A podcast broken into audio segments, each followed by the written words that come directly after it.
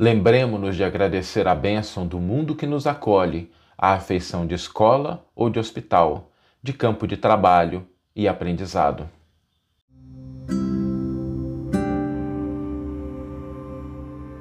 Você está ouvindo o podcast O Evangelho por Emmanuel, um podcast dedicado à interpretação e ao estudo da Boa Nova de Jesus através da contribuição do benfeitor Emmanuel. A reflexão de hoje vai nos chamar a atenção pela maneira como nós encaramos o mundo, as experiências que nos cercam, né? o mundo mesmo, o mundo que nos envolve, o mundo material. E não, não, não temos como é, discordar de que se a gente olha para o mundo, existem problemas, existem dificuldades, existem desafios, existem situações que nos ferem, mas é importante a gente entender a partir de uma perspectiva mais profunda, qual é a essência do mundo e a essência de nós mesmos? Esses dois movimentos são importantes. Né? Que a gente entenda por que, que o mundo existe. Né? Já, já, a gente já parou para pensar nisso, né? É, se o mundo fosse para ser um lugar ruim, um lugar de problemas, né? Deus não teria criado. Né? Existe um propósito mais profundo na experiência da vida, naquilo que nós encontramos durante uma encarnação, que é um tempo rápido, né? 70, 80, 90, 100 anos passam rápido. E quando a gente olha para o mundo, é preciso que a gente se lembre de que o mundo ele é ao mesmo tempo uma escola, ele é um hospital, ele é um campo de trabalho, de aprendizado. A função do mundo é servir de local, de elemento, de aperfeiçoamento do espírito. E esse é o outro aspecto, né? O que nós somos, né? Nós não somos somente o corpo de carne que um dia perecerá ine inevitavelmente. A gente vai passar pelo momento em que a gente vai retornar à nossa pátria real, todos nós, né? independente de estarmos aqui acreditando ou não em todos os aspectos que a doutrina espírita propõe, mas há uma coisa que conecta todas as religiões, todas as religiões cristãs, que é a crença na sobrevivência da alma. Ou seja, a nossa essência espiritual é a essência do ser imortal que cada um de nós é. O corpo humano, a vida humana, ela é um, uma etapa nessa experiência da imortalidade. E quando a gente se lembra desses dois aspectos, que, é, que são, em primeiro lugar, o mundo, a afeição de escola, de hospital, que nos traz a oportunidade de aprender, de nos curar, de nos desenvolver e da nossa realidade como seres imortal, imortais, a gente começa a alterar a nossa visão em relação ao mundo e a gente passa a não amaldiçoá-lo, a não reclamar do mundo, a não reclamar das coisas que são ruins, a gente vê sim. Mas muitas vezes a gente se comporta como o aluno que reclama das lições. Não sei se a gente se lembra que da época, alguns de nós estamos na época de faculdade, de escola, outros já passamos por isso. E, e, às vezes a gente reclama né, daquele trabalho que a gente tem que fazer, daquele livro que a gente tem que ler, daquela atividade que a gente tem que realizar. E a afeição do aluno que reclama da escola sem entender a bênção que é a oportunidade de podermos aprender algo, de termos ali uma estrutura, de termos professores, de termos recursos, colegas, ambientes propícios para que a gente possa aprender alguma coisa, se desenvolver para que a gente possa crescer. Ou às vezes, como doente, que necessitado de um tratamento, que necessitado de um remédio, de algo que o cure de uma enfermidade, vai até o hospital, mas de repente começa a reclamar do hospital em excesso, né? Não que não existam problemas, né? existem problemas nas escolas, existem problemas nos hospitais, existem problemas no mundo, mas é importante a gente entender que estamos ali por algum tempo que o propósito da nossa existência, ele não é algo que se fixa dentro do limite da experiência humana. Ele vai muito além. Não para que a gente abandone a experiência, para que a gente negue as coisas que a gente tem no mundo, mas para que a gente passe a aproveitar e a enxergar a beleza do mundo que nos cerca. A beleza do lar, a beleza do corpo físico, não a beleza física, mas a oportunidade de estarmos num corpo físico, da gente estar crescendo, da gente ter acordado hoje de manhã e estarmos vivos. Né? o apoio que a gente tem às vezes de pessoas, as afeições que a gente vai construindo no mundo, não só as afeições que a gente recebe, mas o desenvolvimento da nossa capacidade de amar, de amar as pessoas. Isso se dá dentro da experiência do mundo. É no mundo também que nós temos os nossos modelos, né? os nossos heróis, aquelas pessoas que a gente admira, que servem de padrão para o nosso comportamento, que nos inspiram, que nos fortalecem. Né? A gente tem os nossos heróis da infância, aquelas pessoas que a gente admira, aquelas que dão o conselho, sobretudo, né? é no mundo que nós conhecemos Jesus. Isso é algo importante que nem sempre a gente pensa, né? Eu não sei se alguém tem aí, eu particularmente não tenho a notícia, né, da, da experiência do Cristo antes da sua vinda ao planeta Terra, né, antes dele ter encarnado conosco, mas o que a gente conhece da vida de Jesus é como ele viveu no mundo, como ele lidou com as situações do mundo.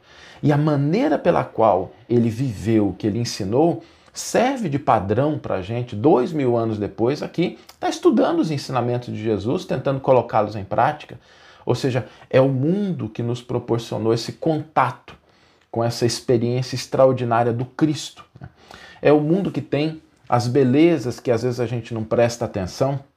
As pessoas estavam comentando aqui no começo, né?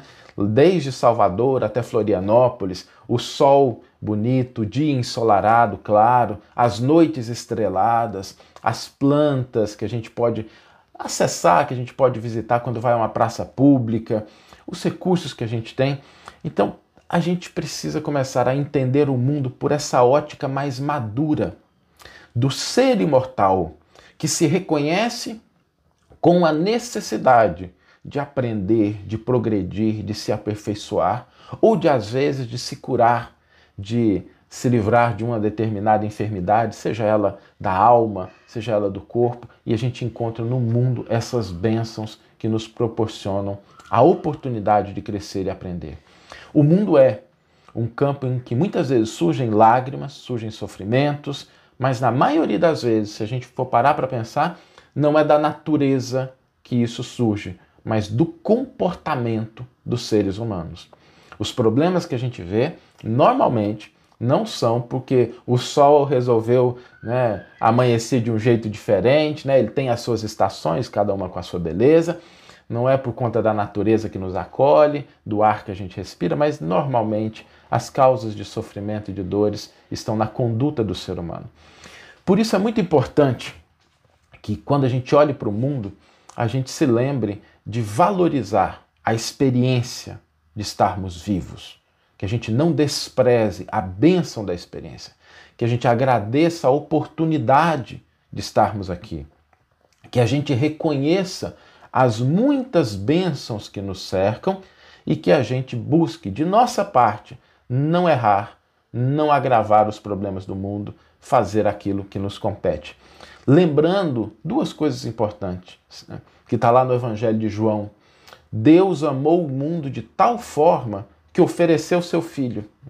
Esse amor de Deus pelo mundo, pelas pessoas que estão aqui, por cada um de nós, deve ser uma lembrança constante em nossa vida, porque sentindo esse amor, sentindo essa presença, nós conseguimos olhar para as experiências humanas, olhar para aquilo que nos cerca com o olhar mais maduro do espírito imortal, que compreende que um dia voltará para a pátria verdadeira, inevitavelmente.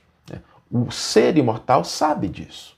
Nós, no íntimo, sabemos que um dia voltaremos.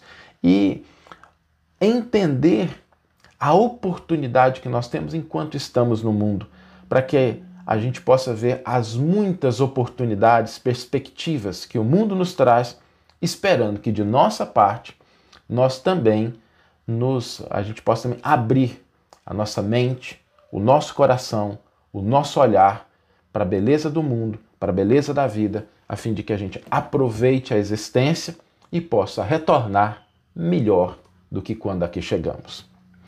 Vamos ler agora a íntegra do versículo e do comentário que inspiraram a nossa reflexão de hoje.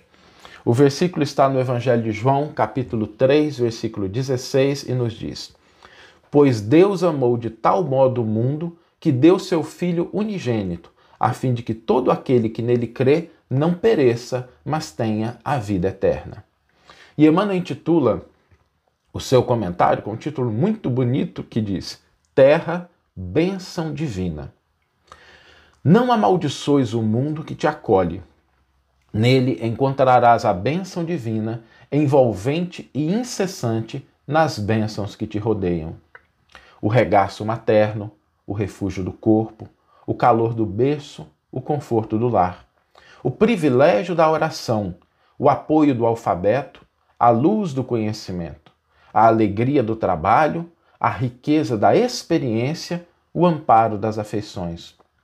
Do mundo recebes o pão que te alimenta e o fio que te veste. No mundo respiram os heróis de teu ideal, os santos de tua fé, os apóstolos de, tuas, de tua inspiração e as inteligências que te traçaram roteiro. O Criador não nolo ofertou por exílio ou prisão, mas por escola regenerativa e abrigo santo, qual divino jardim a pleno céu, esmaltado de sol durante o dia e envolvido de estrelas durante a noite. Se algo nele existe que o tisna de lágrimas e empesta de inquietação, é a dor de nossos erros. Não te faças assim causa do mal no mundo, que, em todas as expressões essenciais, consubstancia o bem maior em si mesmo.